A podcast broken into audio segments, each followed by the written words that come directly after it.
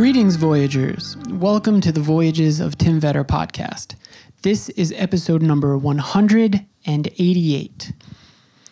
This one I think is appropriate for the time that we're in now because it's October, and I wanted to try to get something in here about, you know, the paranormal or something a little bit spooky. You know, I haven't, you know, really been traveling much during the pandemic, but I've been able to do some some weekends and some things, you know, in the East Coast and in the Northeast.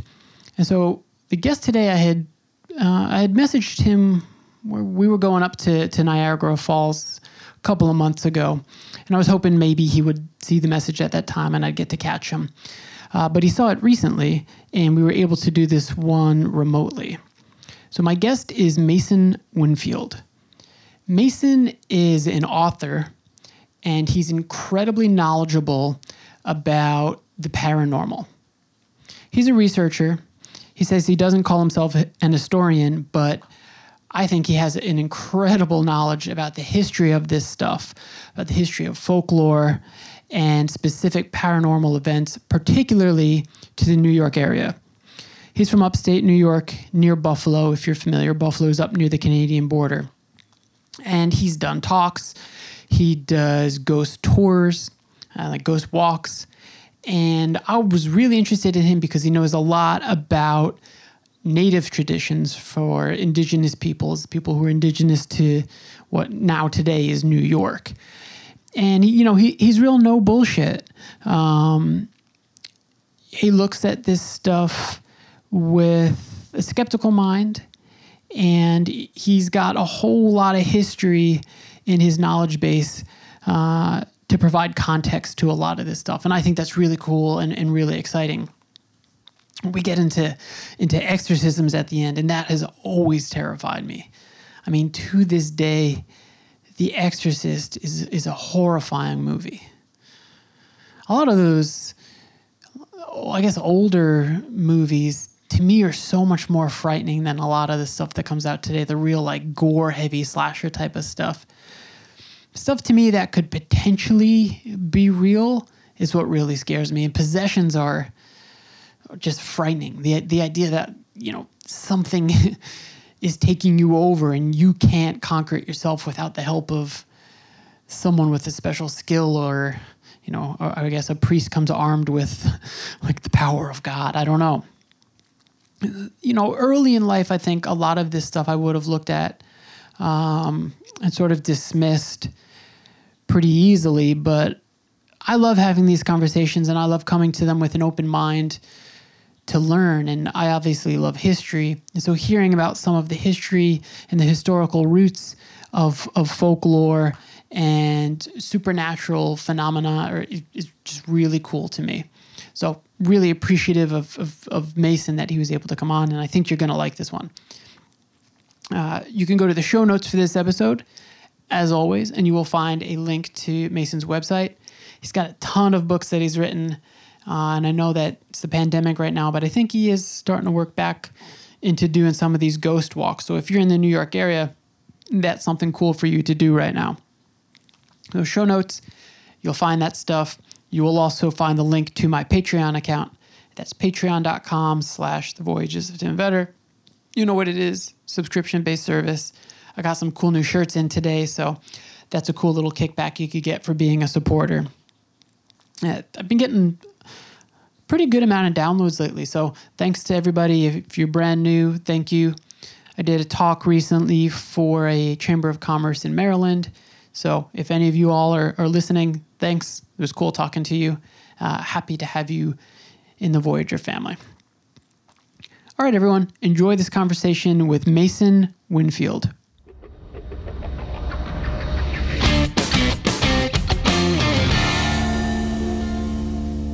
Where are you from, Tim? So I'm, I'm originally from Long Island, but uh, I'm calling you now from from Brooklyn, where I live. Okay. And you're you're native to New York. Yeah, near Buffalo. Ah, okay. Yeah, I'm going to get, I mean, naturally, I guess we'll get into some New York specific stuff here. Um, but I think to, to start this out, I'll explain that I had, you know, read uh, a lot of what you wrote and became interested uh, following your blog posts, which I thought were really fantastic. And is it is it fair for for listeners to to say that you are a researcher, well, amongst many things that you do, but a, a researcher and an and a historian of paranormal and folklore? Is that fair?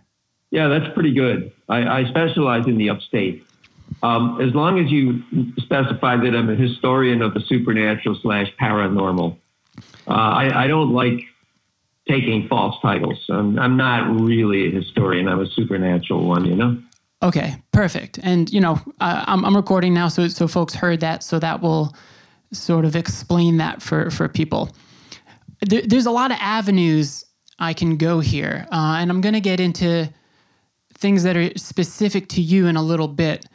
But as a novice to this type of world, I would think that, um, you know, folklore and even fairy tales and, and stories of the supernatural, I would think that they, they have some type of a social utility. And I'm really thinking of like pre industrial societies uh, or even, you know, rural societies where, uh, you know, the, the monster in the woods quite literally is you know a, a, carnivorous animal that could be in the woods that could eat you. And uh, I'm wondering from from your research if you've if you've come across the use of these stories to to serve as a social good, maybe you know especially for for young people and kids. Yeah. Well, first of all, there's been a ton of ink spilled over the purpose of uh, storytelling, particularly the the fantastic folkloric tales. Um, I'm not a true folklorist either. I'm going to admit that. Uh, I'm a real generalist, and I won't take the title of a folklorist in a way. Contrasting myself to a, a surveillance ghost hunter, I may call myself a folklorist because it is sort of the work I do. But um, you know, I've I've read many uh, people who comment on the use of uh, of stories, and even the supernatural ones. I mean, they're they're taken to be moral lessons, or they're they're kind of like venting for the interior self. They're there's something satisfying about them, but they don't last as stories, and that could be uh, part of the reason they keep perpetuating. But since you touched upon the subject of folklore, I'd like to comment something.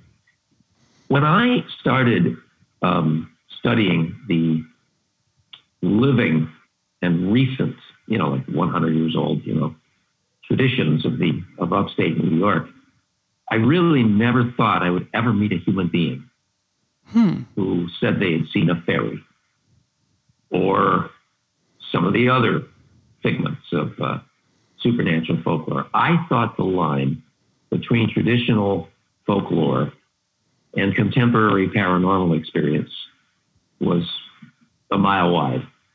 And one of the big shocks I've had, and I've had a number of them, but one of the big shocks I had starting this work is the observation that there that ancient folklore does penetrate into apparent, I mean perceived contemporary experience.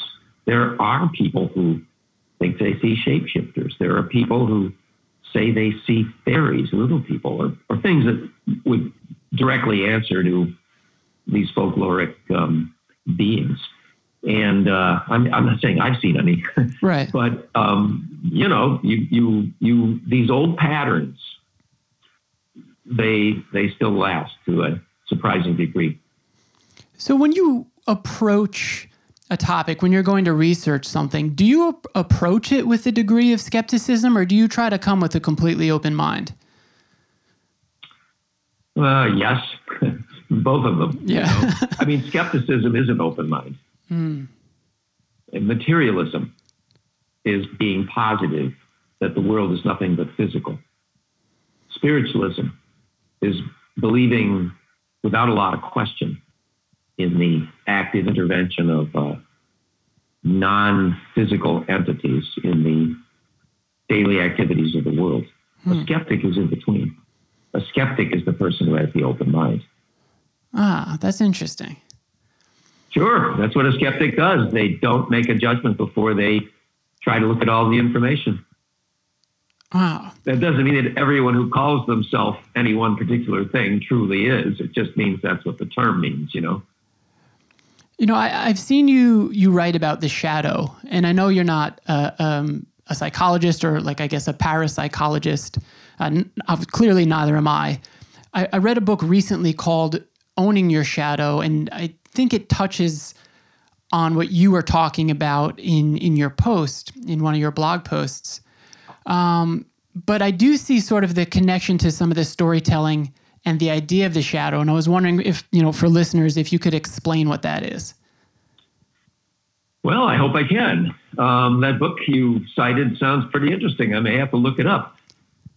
I think it's possible that whatever you read in one of my pieces, I may have been talking about the Jungian. uh, Yes. in Carl Jung, Carl Gustav Jung, the great psychoanalyst, his shadow. And um, Jung is a great hero of mine. I certainly don't claim to be uh, a specialist in his very heavy poetic theories. But uh, the shadow self, as I understand it, is a, a component of the human personality that scares us. We, we've all got a shadow side. And I would say that in the realm of, and the, the shadow side scares us because it sort of implies the unknown.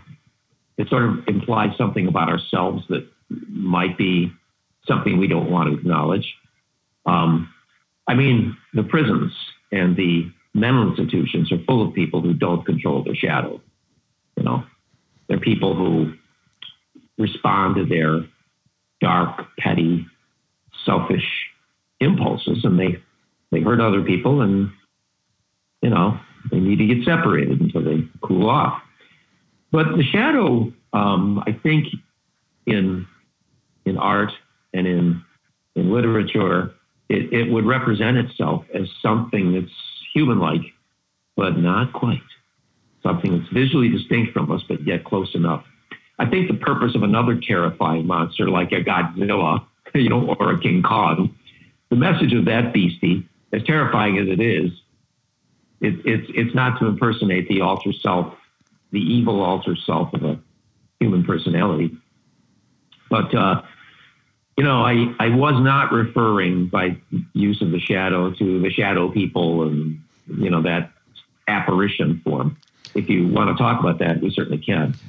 Yeah, and um, I do have that here in my notes. You know, the reason I bring it up is I'm sort of I'm, s- I'm pointing at the different uses of of storytelling, and I think that that author who, who wrote the book I mentioned, he would say that our uh, our, our interest in like proclivity to, to to watching horror films, right? And, and horror films are massively popular. Like you could repeat the same trope over and over, and people will still go watch it. No.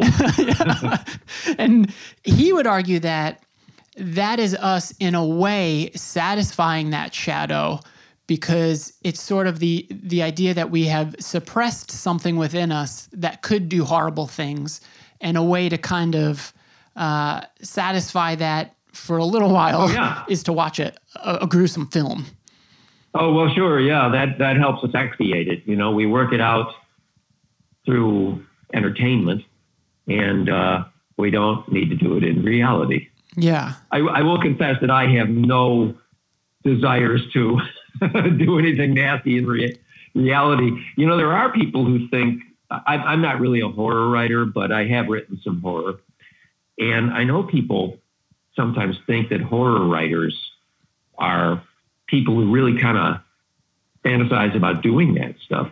And I know lots of horror writers, and they are some of the gentlest people I know. I mean, within, I mean, they can be pretty macho if you push them, but yet it's actually the reason I think a lot of them write horror is because they're sensitive souls, and mm. horror is so horrible to them that they they work it out by writing about it. You know? Yeah, that's that's that's really interesting, and you know, I'll I'll sort of put a pin in it by saying like I, I understand the point about the Godzilla too, because there's also in storytelling like the monster that's the metaphor for society and, and industrialization and addiction and disease and things like that. Uh, but I'm really, I guess, sticking more to what you talk a lot about, and that's sort of like the the apparition and uh, I guess you know very simply ghosts, and and that's sort of the the third bucket I'll put the storytelling in is the literal and, and the lived experiences of people who truly believe that they have seen a ghost.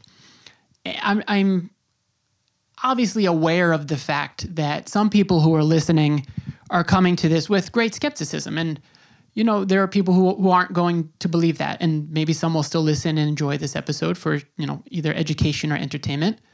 But I, am going to explore this, this bucket more now but I just want to kind of qualify it and say, when we're talking about stories like that, do you believe that there is truth and reality to somebody experiencing like a, a paranormal situation where they see a ghost?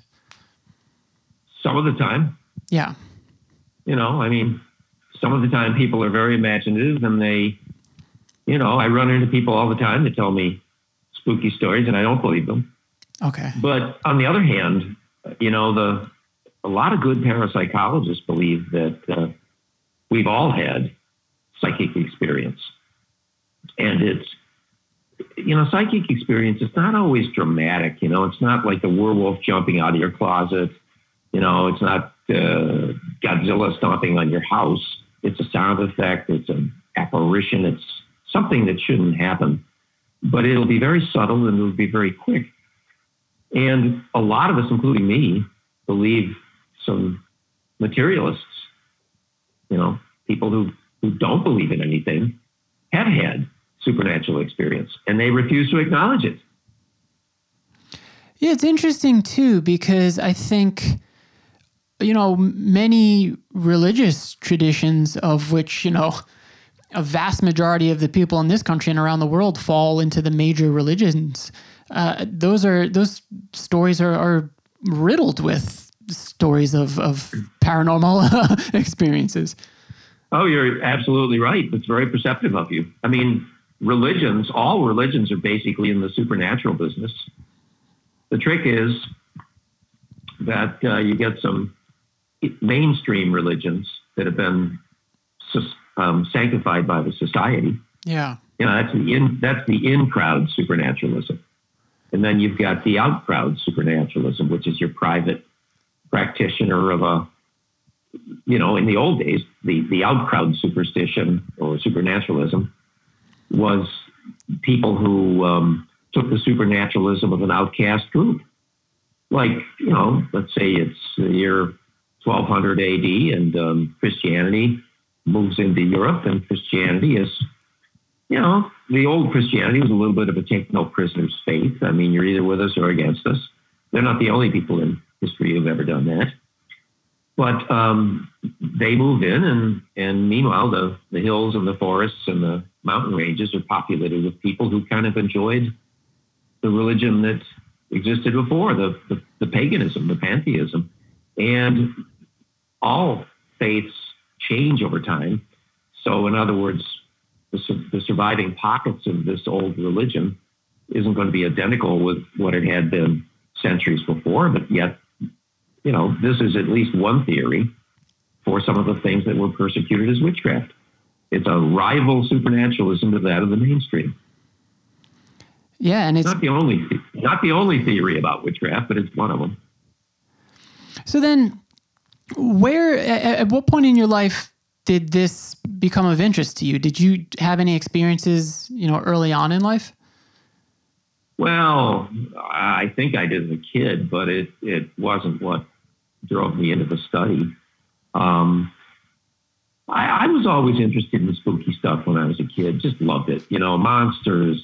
Oh, a little kid, I used to draw dinosaurs. Anything, you know, that was a little grander than and and also more scarier, you know, as my kid self would have said than than ordinary life. I I love that sort of stuff, but I'm not the only person that likes the spooky stuff. Uh, turning it into a profession um, was basically a professional idea. You know, I was an English teacher, had a, a good master's degree, and you know, a, a good master's in lit anyway means you can read and write the hell out of anything. You know, you can make yourself a, if you have a you know good degree and you lived up to it, you ought to be able to study anything pretty quickly. And uh, I, I, you know, I was an English teacher for a while, and I thought that education might be moving in a different direction from where I wanted to go in my life.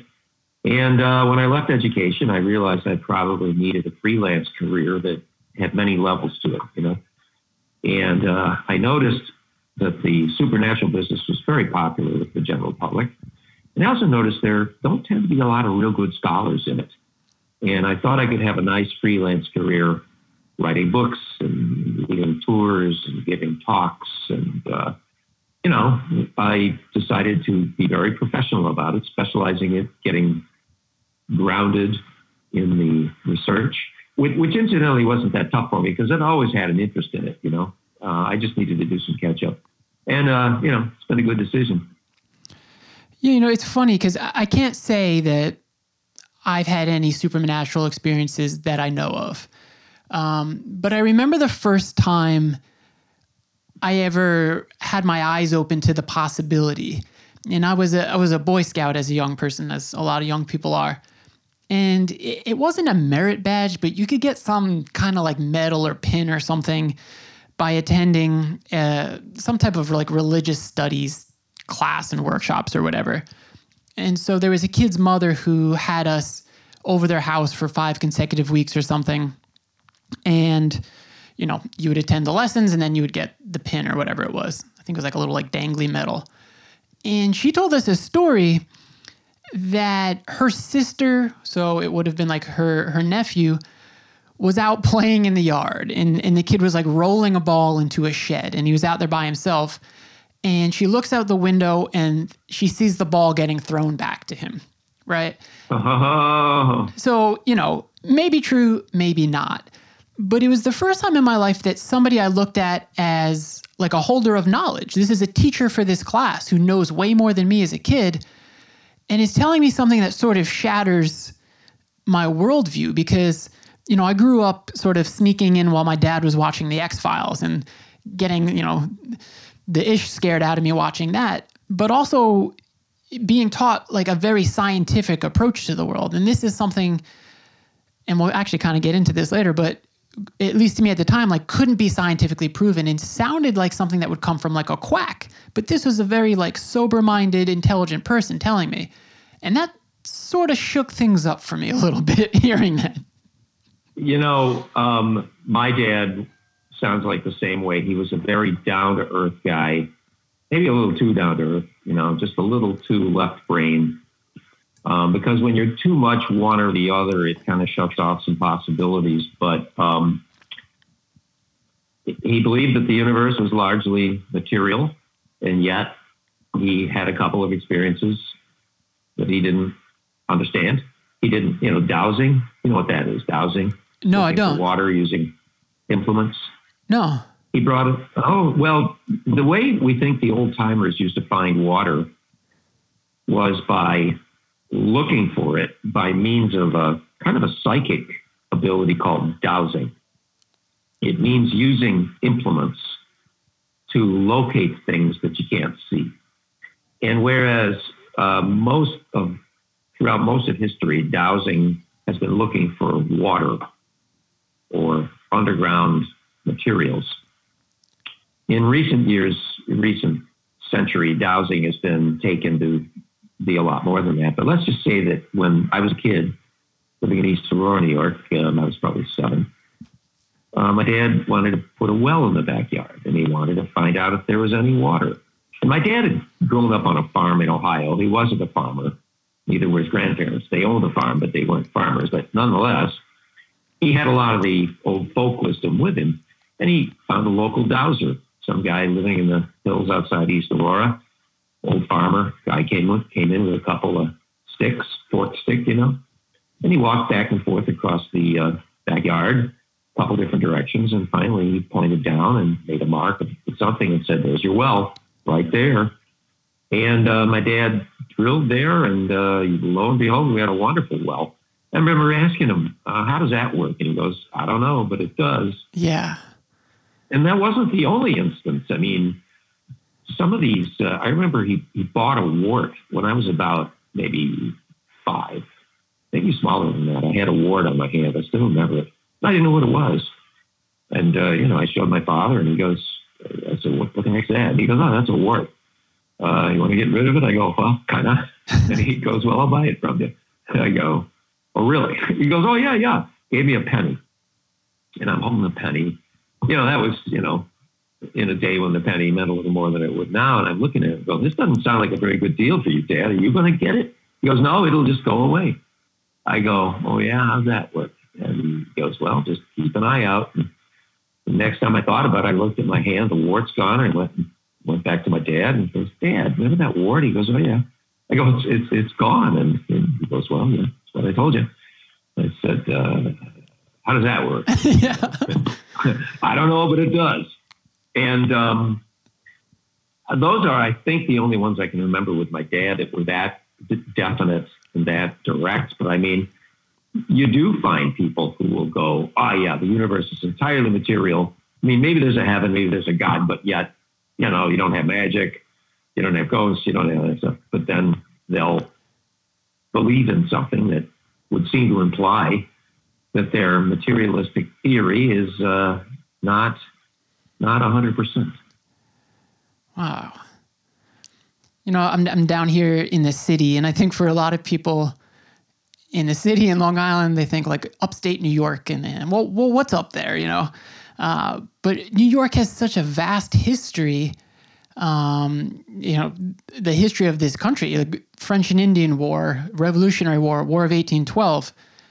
And with those wars comes a lot of death. And so I'll pin that Oh, for yeah. I'll pin that for a second because I'm interested in this, but obviously the, there are native peoples that far predate the arrival uh, and really imperialism of, of Europeans. Um, I know you've done done some work with this. I'm wondering if there are maybe uh, any common themes or experiences that come out of uh, you know Native American folklore and, and, and their view of the paranormal. Yeah, that's a, that's a real good question. Well, ghost stories are, are told in just about every human society. There's really been something going on there for a mighty long time. I mean, there are uh, rainforest cultures in the Amazon that have never been contacted with the outside world. They tell ghost stories. Um, cave paintings in France and Spain seem to indicate um, an awareness of a of a detachable soul that might leave the body after death and even be, be visible. So this is something that isn't going away. Um, and they, at least among the upstate Iroquois, speak Iroquoians, you know, they like to call themselves Haudenosaunee, Longhouse people these days. Um, and I try to be, you know, respectful wherever I can. They have a, a they have a real strong belief in the supernatural. They tend to, and I, I find this beautiful and poetic. Uh, you, you don't find many diehard materialists among them. They're in better touch with the uh, spirituality and the supernaturalism of their ancestors. Um, honestly, though, the, uh, the the Iroquoians don't tend to tell a ton of ghost stories. They have a lot of, you know, it's not a major element of their folklore. They do have a lot of experiences, though. They're very spiritual, intuitive people, in my experience. And um, in the stories and reports you see about ghosts, they're really different from European ghost stories because with a lot of European ghost stories, th- their their presumption is, and it looks like them, and it's back with a message and a mission. And very few of the ghosts that eyewitnesses report really behave like that. Most of the ghosts that eyewitnesses of any world society report don't look very intelligent. They look like walking movies, you know. Hmm. And the Iroquoian people, that pretty much describes the ghosts they report, as well as the ghosts in their stories. It's almost like they believe, and I think they do, that the human soul may have a couple components, that we're not just body and spirit. We might have a couple different kinds of spirit. And one kind of the human spirit is a little more material than the others, a little more earthbound. And that this is what will be the ghost. Because the part of us that gives us our identity, that's off with the great spirit once we die, or at least if we deserve to be there. So that's not the, the, the part that we're going to be seeing back on Earth. That's my experience. And it's totally consistent with the insights of parapsychology, incidentally. Are there um, are there sites in, in, New York that are considered to be active that date back to you know sites that were important to to the Longhouse people? Like you wouldn't believe. Really? It's really one of the main focuses of my study is trying to incorporate the really ancient world with contemporary experience. Um, there are prehistoric battlefields.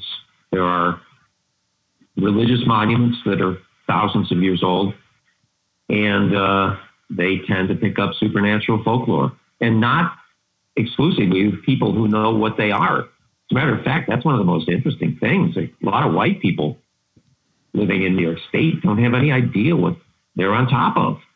When when people are experiencing something at these sites, you know the I guess the trope again would be that there's this sort of white ghostly apparition. Uh, what exactly are they experiencing when they say they have a paranormal experience?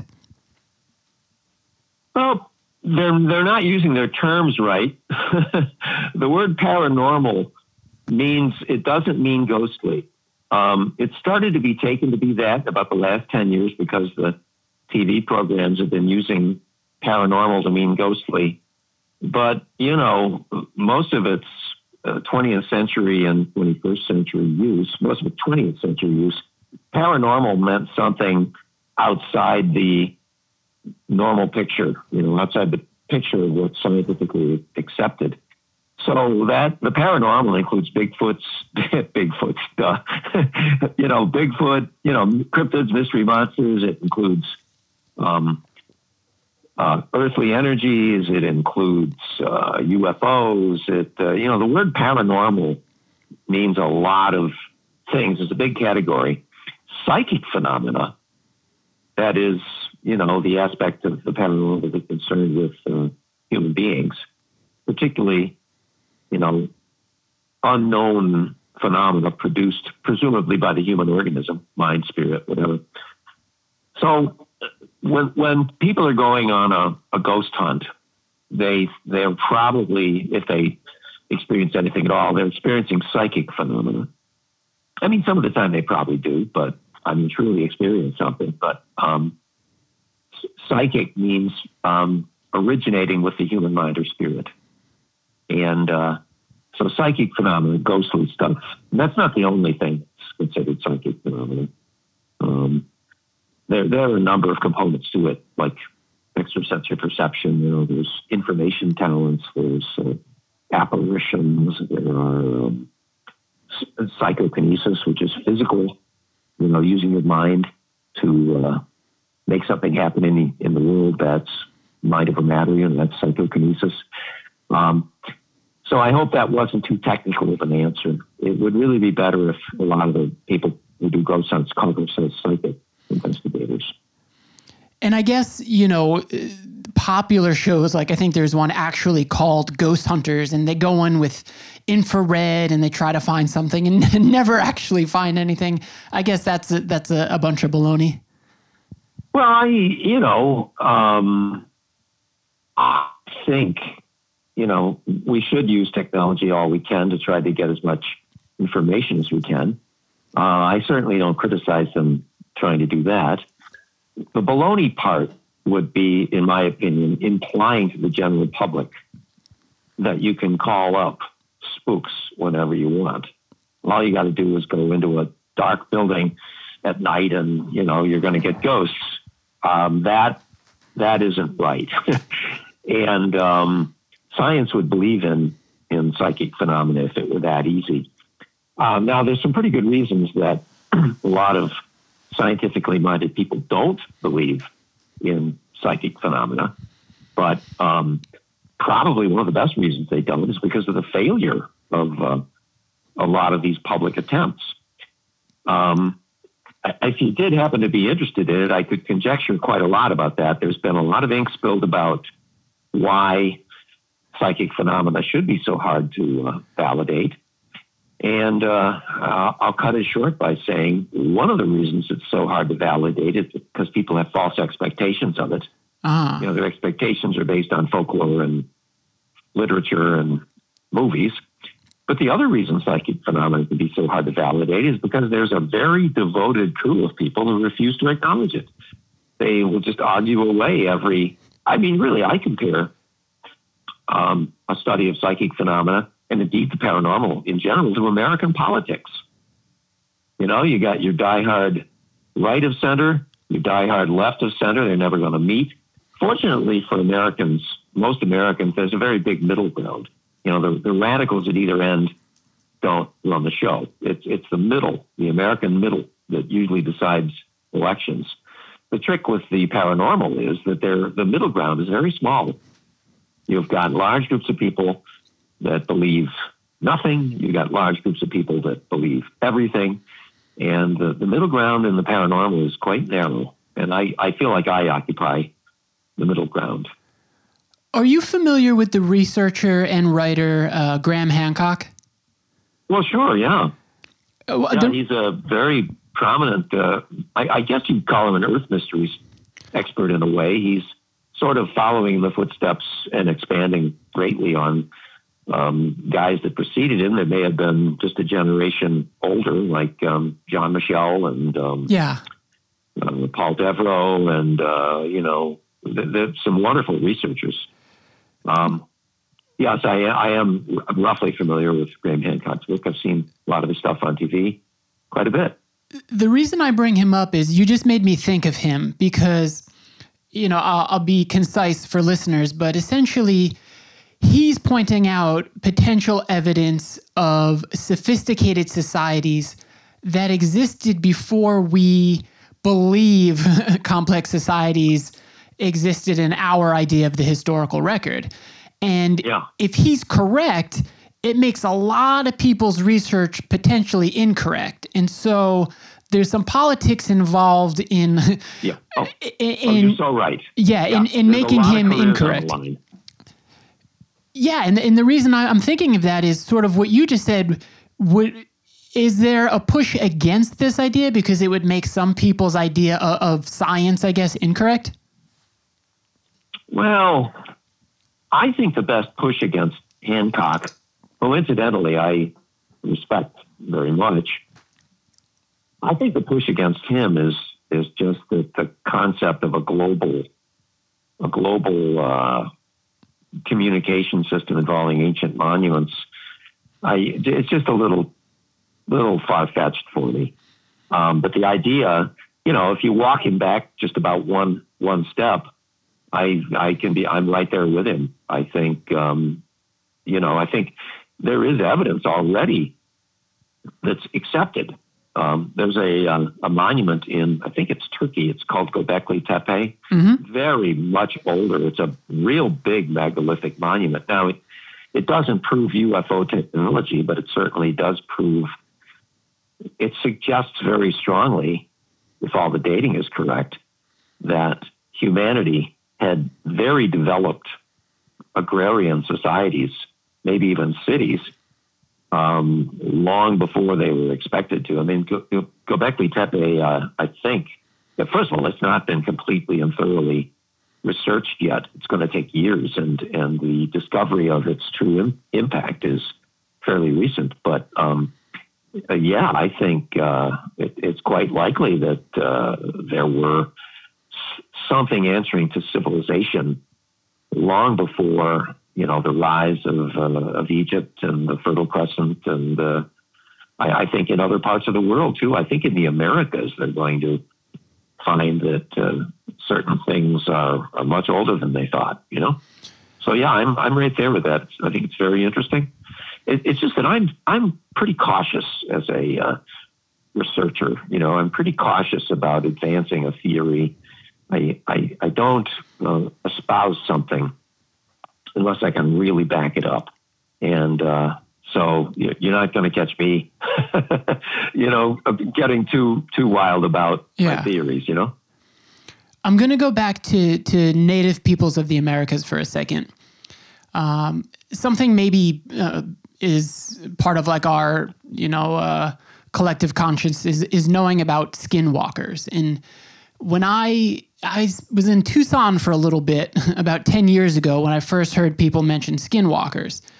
Um, essentially, a shape shifting creature. Sometimes people say you know uh, starts out as a coyote and often will go running alongside a vehicle. And there's th- there's other shape shifting type of creatures in in other folklore. But the thing that interests me about it is not like, well, is this real? But what interests me is the fear you hear when people are talking about it. And the people I talk to about it are, you know, like white Americans, right? And I'm wondering if in in the native tradition, if the same type of fear uh, is felt when when approaching a topic like a skinwalker or something paranormal, or if it if it's normalized more. Well, um, let me respond like this. Um, among the upstate, the Native American people of the upstate, there are a few things they don't really like to talk about with outsiders. Um, it's not necessarily a fear thing so much as it's a respect thing. And as far as, you know, in other words, um, if I have a subject that I think is very holy to certain people, and um, that they could be offended by, you know, people not really exposed to their tradition talking about it irreverently, and, and that's information that I may have, but they don't want it to get out. I'm not going to let it out. I'm going to try to protect that tradition. But um, that said, the the skinwalker, you know, it's so funny. A, a lot of Native American groups have got a figure like the skinwalker, and they don't call it a skinwalker, but they've got something very much like it. It's a the skinwalker is basically it's a, a figure you can find among the Iroquois, the Iroquoians of upstate New York. It's it's a, it's a shape shifting witch, you know, and um, to say that it's identical with the Iroquoian version probably wouldn't be fair to either tradition. But yet, this is something. The, the Skinwalker is the name that everybody's familiar with, possibly due to the wonderful writing of the, American author Tony Hillerman, who uh, he, he's just vivid, just a gripping writer, and um, he's done a wonderful job making the traditions of, I think, the Navajo. Pretty sure that's a Navajo, making their traditions live. And because he was so successful and so good as a writer, so evocative, um, Skinwalker has gotten to be a little more famous than, you know, I mean, a lot of Native groups have one. The Iroquoians, they, they don't call it a skinwalker. They might call it a shapeshifter. But it's not necessarily this protean being who can snap its fingers and become all different kinds of shapes. It's generally an evolution of, of one of the duties of the old shaman, you know, because uh, the old shamans had a great communication with the animal world. And the greatest of shamans were thought to be able to take on an animal form. And um, so I, I think you're you're kind of there's a bit of overlap between the you know the original shamanism and it's evolved quite a bit into uh, into a kind of a morph with witchcraft because frankly, you know the a great elder, a great medicine person would be able to take the form of a totem animal, but then a, an evil witch would be able to do that too. So, and there is a lot of apprehension among the Iroquois about witches. There's apprehension about that still. A great many of them still believe in the capacity of some people to use, you know, malefic magic to be able to work their will. It's interesting talking about fear because probably most people would say, well, okay, like no one's like no one could ever account for the fact that somebody was killed by a ghost, right? Uh, I'm wondering in your research if you've come across anything that's, you know, documented historically where there's been harm done to a person that either was was so unexplained that the explanation was something paranormal? Well, I don't think there's a good case on record of anyone being killed or hurt by a ghost. There are some pretty good cases of people within a cultural group, like uh, people who were raised to believe in voodoo, and for instance, and they believe they're getting cursed, and um, they believe that curses can work, and they they suffer they suffer suffer damage. Is it because it's uh, psychosomatic because they believed it, or because the curse truly does work, or because the curse only truly does work on people who believe in it? I mean, um, I don't know. Plus, you know, there have been disappearances in the woods, and uh, you know, places where there are Bigfoot reports and uh, crazy critter reports, and um, you know, it's. Uh, I, I wouldn't say it's it, it, there's been perfect documentation, but there's certainly a possibility that uh, there's something out there that we we don't don't really have in the zoo yet that uh, might knock off people once in a while. I, I certainly cannot point to any great cases. You know, there is a uh, an incident called uh, the incident at Dyatlov Pass in Russia. I don't remember the exact year. I think it might have been 1955, but it's really easy to find. Really easy to look up.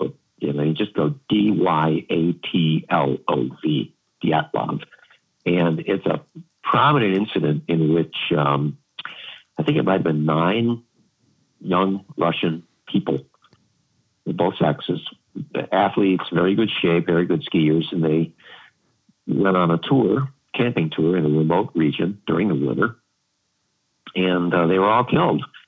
And uh, their behavior, you know, when their bodies were found, was, uh, you know, their last moments were terrified and chaotic, and it looked like they were just trying to run away from something. And a couple of the people killed had uh, traumatic, you know, like you know, injuries, broken limbs, and um, also at least one of them had been writing in his journal about the appearance of um, I forget what they called them. I you know I think they called them maybe snow people or something like that. But uh, apparently there were rumors of uh, Bigfoot like critters in the region they went to. Nobody really believed it. And uh, these people, one, at least one of them, started writing in his journal that they had been seeing them, that they were worried, that they felt like they may have even been stalked by them. And then you you know, you find the bodies and, uh, you know, so I'm not saying that, that this particular incident doesn't have other theories. It certainly does. But uh, that's a case.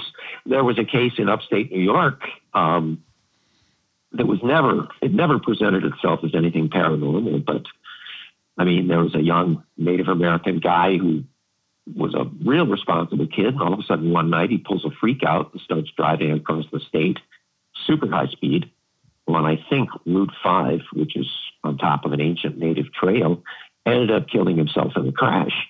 And uh, I mean, it almost could look like he was fleeing something that he that he saw. Um, there was a case of a guy found in a parking lot, I think outside a hospital in upstate New York, and uh, his, his face had been so completely lacerated by something. The uh, he drowned in his own blood, and the, Oh. the authorities couldn't figure out what kind of animal could have possibly done it to him. They were thinking it had to be an animal that escaped from the zoo. It wasn't any animal that was native to the region. Now, if ever there's a good candidate for somebody getting torched by a uh, shapeshifter, that's a good case, you know. So it's really hard to tell. We may get reports, and we we don't know how to process them. That's insane. I, I pulled up the Dyatlov Pass. I was reading along while you were speaking. That's fascinating. It's it's interesting. yeah.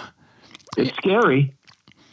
I mentioned before the great history uh, of of fighting and battles in New York State, and I'm I'm thinking about you know active sites or, or even places where you take people if if you're taking them on, on a on a ghost hunt right or a ghost tour. Is there an, an idea or a I don't know if consensus is the right word, but eh, for an area to to be particularly active, is it usually that some great trauma had happened there? Oh, I wouldn't say usually.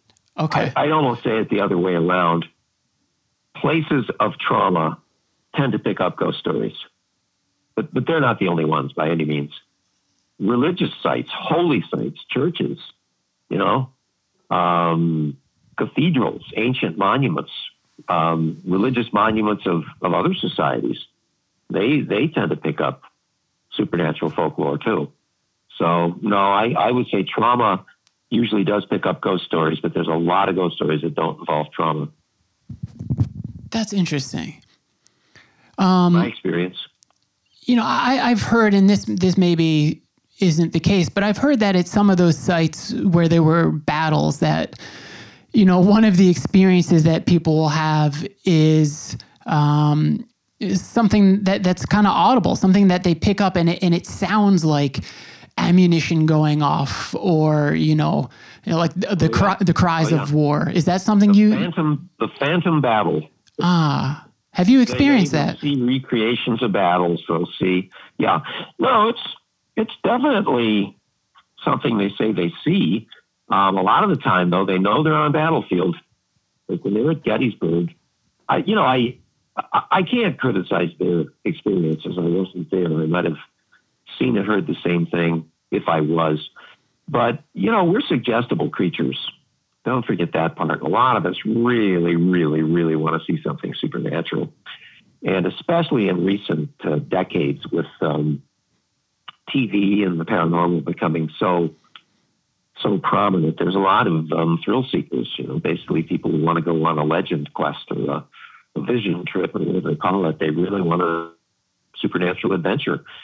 And uh, I, again, I'll go back to this. I can't criticize their experiences. If I'm not there, I can't tell you what they what they saw or didn't see. What I will say is this: the ghost stories, the supernatural experiences that mean the most to me, that I find the most interesting, are those of the most credible witnesses, people who are not likely to tell stories, people who are minding their own business, people who don't happen to know where they are at the time. Because let's face it, a lot of battlefields, particularly the ancient ones, nobody knows it's there. You got to go, got to go to the old county histories and you know dig dig it up. There's no monument there, and and when people don't know where they are and they're reporting experiences that are quite consistent with uh, other battlefields, and they don't know they're on one, for instance, that uh, that that's where it starts to interest me quite a bit. And there are there are times when there are such things as like anthropologic uh, anthropological evidence, right? That comes up. I I think I had read that uh, there were some like preserved footprints that people were saying like could be evidence of something like a skinwalker because of the gait being really large. I would imagine that things like that are quite valuable for you know for researchers. Well, yeah, if you if you ever get it, they're, they're not that common. Uh, Um, I I would tell you this. It, it sounds a little bit. Yeah, there have been footprints uh, of very large and and differently walking hominids, you know, ape-like beings.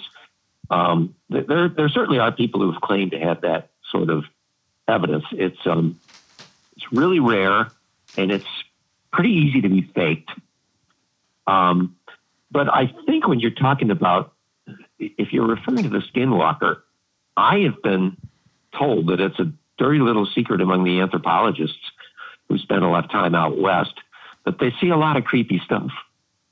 It's, I mean, I, I don't think it's a dirty little secret, but it's something a lot of them really don't want everybody to know that they experience some of the things they do. And I've, I've even heard there's a story. I, I don't remember whether I read this or whether I was told it by one of my friends. I have a couple pretty good friends that are you know, anthropologists and archaeologists, and uh, you know, I keep my keep my feelers out. And uh, I guess there was a case on a reservation, one of the reservations out west, wide open spaces, and some important message was carried between villages overnight. And these these villages were really far apart, like dozens of miles, and nobody had a car, and yet a guy just started running. And there's no way the guy ran like 60 miles across the desert in five hours, you know. And yet the message was transferred. And just out of curiosity, the uh, the anthropologist decided to follow the steps of the guy who had started running. And it turns out that his gait, his stride, elongated dramatically. It was like he was covering 50 feet, of, you know, 80 feet with each stride after a while. And, um, I, you know, it's just, it's just stories like that that are doing the rounds. And, uh, you know, I, I can't prove to you that that story um, is valid, but yet it's a story like that that, uh, you know, people who have no reason to be making something up will, will tell as a, as a curiosity. Yeah, I mean that I find it fascinating. Um, I'm wondering if you know you you've had so much access to to this type of history and these stories. Uh, is there ever anything that, that keeps you up at night that uh, makes you fearful? Yeah, yeah. The the current political cycle we're going through keeps me up at night. Yeah, that's a good I'm, point. Uh, I'm worried for the first time about um, free speech in our nation. I was never really worried about it before. I'm really worried about it now. That keeps me up at night.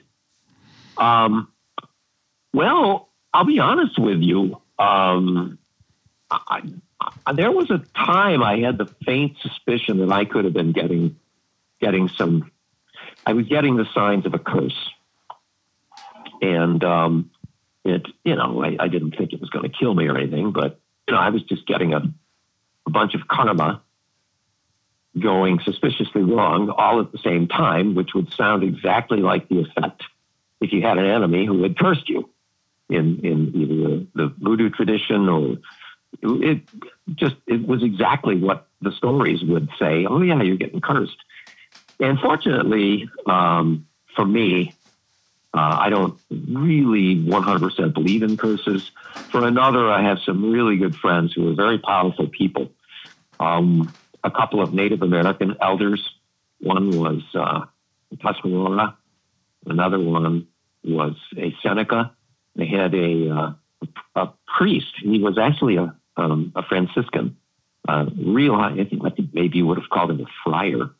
Very powerful man. He would he would have been the exorcist for Western Europe. But he really had a lot of exposure to many world traditions. And uh, you know, I had a real good friend who was a very potent astrologer, and another friend who was kind of a voodoo priestess. And I I talked to them all, and I said, "What do you think?" And you know, they they they said they they didn't think I was getting cursed, you know, but it, it looked that way for a little while. I do know I have an Algonquin friend who's a young elder. He said, "I don't I'll get working it. I'll cook up some medicine." Uh, there are people who specialize in turning this stuff around too. So yeah, I, I won't exactly say that kept me up at night, but uh, it would be kind of scary if you got the feeling that somebody had figured out a way to put the jazz on you so that almost every decision you made would be wrong for a period of time. That's always terrified me the most of like any sort of um, paranormal story, like the exorcism. That's something that you can't you can't fix without someone else intervening is terrifying to Yeah. me. Well, we've changed the subject because an exorcism, uh, a case of demonic possession, is dramatically different from any type of uh, spell that a human being might cast on another. Um, I happen to uh, know a bit about at least what the church thinks, that the, the Catholic Church thinks about exorcism and possession because of my old buddy, uh, Father Alphonsus Trabold. He was the he would have been the exorcist for the diocese of Western New York, except for the fact that he had never done an exorcism. He just had never met anyone that he considered to be directly, completely possessed by something from outside, you know, the, the normal, the normal plane of the earth. It didn't mean he didn't believe in the subject. It simply meant that he had never seen a case of it. But he did talk to me quite a bit about the church's general thinking on on the subject of demonic possession. And I would tell you, it is damn scary It is dangerous for everybody, even if the person probably isn't possessed. It's scary as hell for everybody, and it's dangerous to get involved. In if if anyone ever comes up to you and says, "Well, you son are possessed," or if they say it to any of your friends or something, run the other way, because first of all, nobody except someone, in my opinion, now this is just my opinion, nobody who is not trained in the centuries of tradition of one of the major faiths, like Christianity or Judaism or Islam. I mean, every major faith has some technique of dealing with this possibility. Um, but really, it, it, the idea that a person like me or you can take a weekend course and then perform an exorcism and diagnose the need of an exorcism and then do it is is really ludicrous and dangerous. And, and um, it's like the ghost hunting thing. Uh, starting about the year 2000, um, the ghost, the go- couple of the ghost hunters decided to up the ante and pronounce themselves demonologists. You know, like they're gonna, you know, they they went to a conference, you know, long weekend, and now they're going to be able to talk to the demons. You know, and this is very dangerous because uh, the the world has a lot of gullible people in it, and um, you know, if you've got a a 14 year old with multiple personality disorder, then they really need probably counseling and maybe a timeout. And and then you've got this you know character who shows up and goes, "Ah, oh, we'll make this go away in a weekend." You know, uh, kid just needs an exorcism that will straighten it out.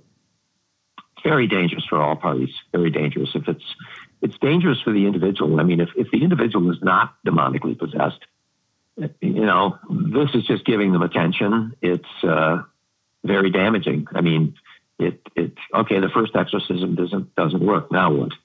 well, let's give another one. You know, I mean, really, uh, it, it's kind of like the nuclear bomb of uh, of the church in a way.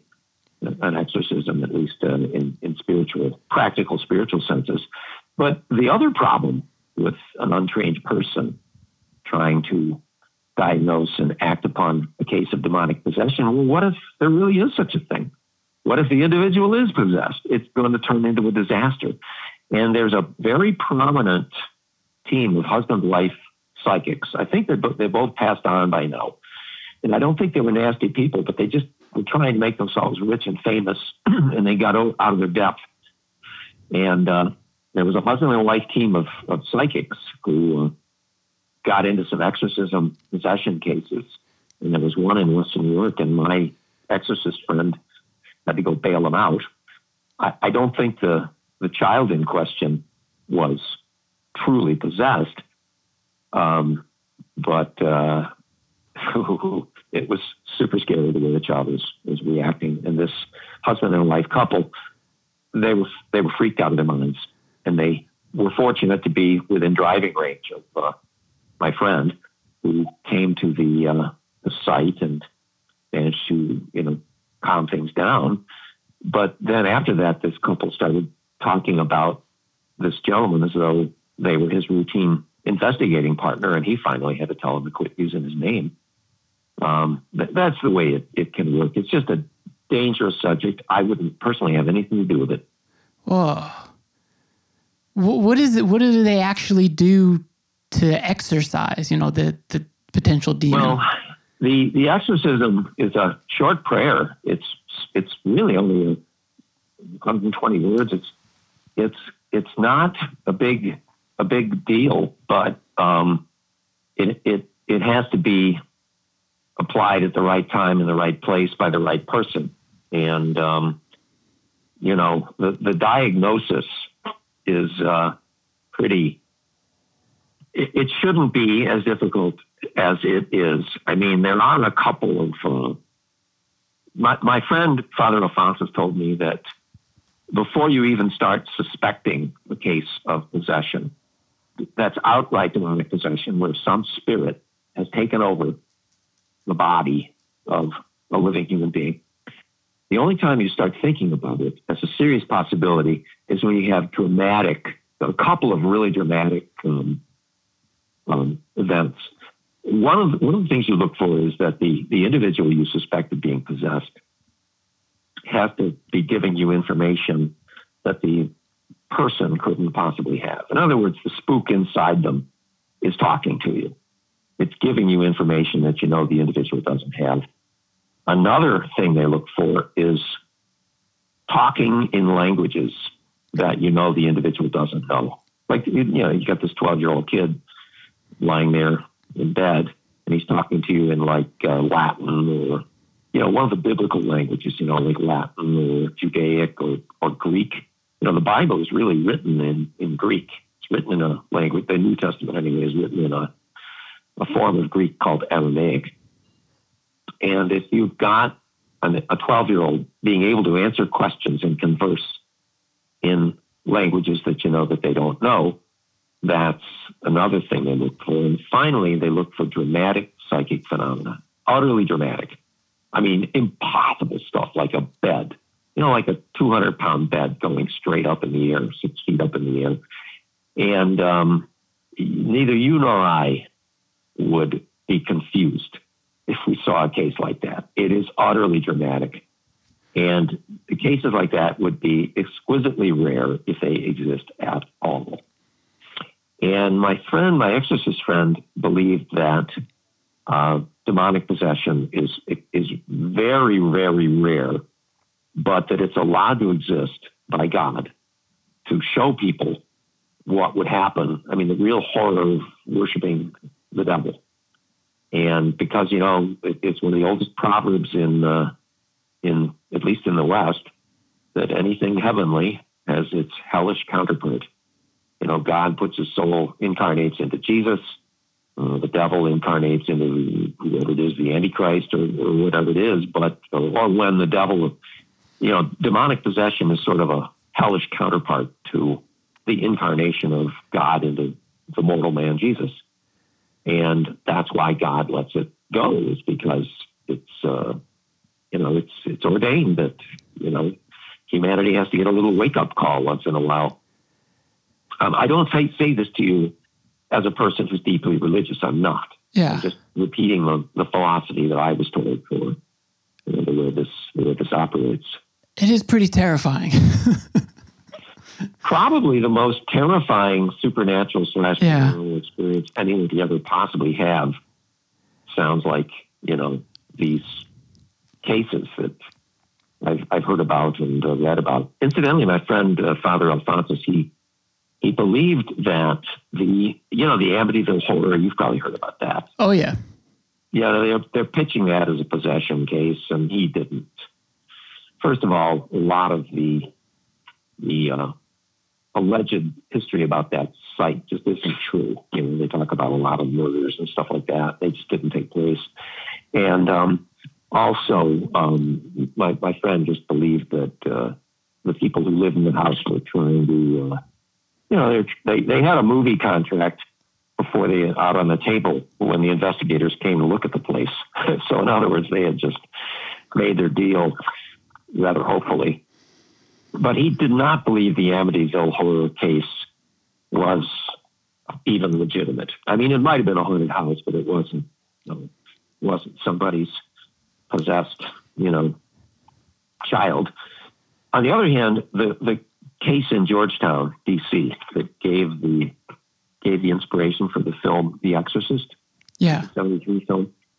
Father Alphonsus did believe that that was a legitimate um, case of possession. He said it's very hard to, to decide, but he said that one is probably the real deal. And it was very terrifying for everyone. Wow. And, and very often the exorcist and his, his or her team themselves suffers. It is just terrible. A lot of exorcists in these real difficult cases, they don't live much longer after that. Why anyone would want to start appointing themselves, you know, to be an exorcist, I, I think they really don't believe that the stuff exists because if they knew how terrifying it was, they wouldn't get near it, you know? Wow. You know, uh, we're past an hour here, so I'll, I'll start to wrap it, but I'll say that, um, you know, I'd love to do a part two sometime when I next time I come through upstate, and I'd love to to go on one of your tours and to to have a, a firsthand experience in some of this. It sounds really, really great, and it- your knowledge is incredible. It's it's really cool to talk to you. I'd love to to follow this up sometime in the future. Anytime. Let's uh, let's send people to where they can find out some more about you. Is there a website and and, and a place to get your books? I'm on Facebook. Mason Winfield is my name. Um, I, I, I get a lot of wacky friendship requests, so I may not I may not know what to make of it if Yeah. a total stranger wants to be my buddy. But I have a website, masonwinfield.com. Not as active on it as I should be. But uh, I'm not that hard to find, you know, because of the COVID crisis this uh, fall. We're not doing the same schedule of, Yeah. of walking tours that we have typically done, but we're still doing a few. I'm doing uh, I'm doing a handful this this month of October in East Aurora, New York, where I live. Um, Fridays and Saturday nights, I'm meeting outside the Roycroft Inn and doing a, a tour. We have a lot of fun. Awesome. And and everyone knows you can go to the show notes for this episode and you can get the direct links. I'll link to everything. Um, all right. So I want to say thank you so much. This was a real treat. Well, my pleasure, Tim. Hey, that is a wrap on episode 188 of the Voyages of Tim Vetter podcast. This one was really cool for me. You know, I guess anywhere you grow up, you have all sorts of local folklore. I grew up on Long Island, and there was all sorts of things. Mary's grave, the Devil House, all the weird stuff that happened at the east end of Long Island, like the Manhattan Project you know, all these legends of you know World War II trying to make people invisible and like they got fused with rocks and mutated and all these terrible things happened. I don't know if they're true, uh, but they're cool and they give a place character. When I was traveling through Southeast Asia, folklore is so huge in Malaysia, in Indonesia, uh, where Vietnam and it was interesting because you know people really really believe it. There was a i was going through malaysia and i was going to this orangutan orangutan orangutan you know i guess that's how new yorker would say it sanctuary anyway. And we were going past this old abandoned um, some type of a hospital. I forget exactly what it was. I don't, don't know if it was an old age home but and it was massive and they shut down the whole thing because there were like haunted sightings. Now just imagine that like all this time energy and money put into a building a hospital here in the states and because people saw saw ghosts there you shut it down. Like that's pretty unheard of here but the belief there is so strong. And i had heard of these old held beliefs in indonesia in some of the villages where y- you would actually kill a person to get, you know, almost like a, a, a wish granted.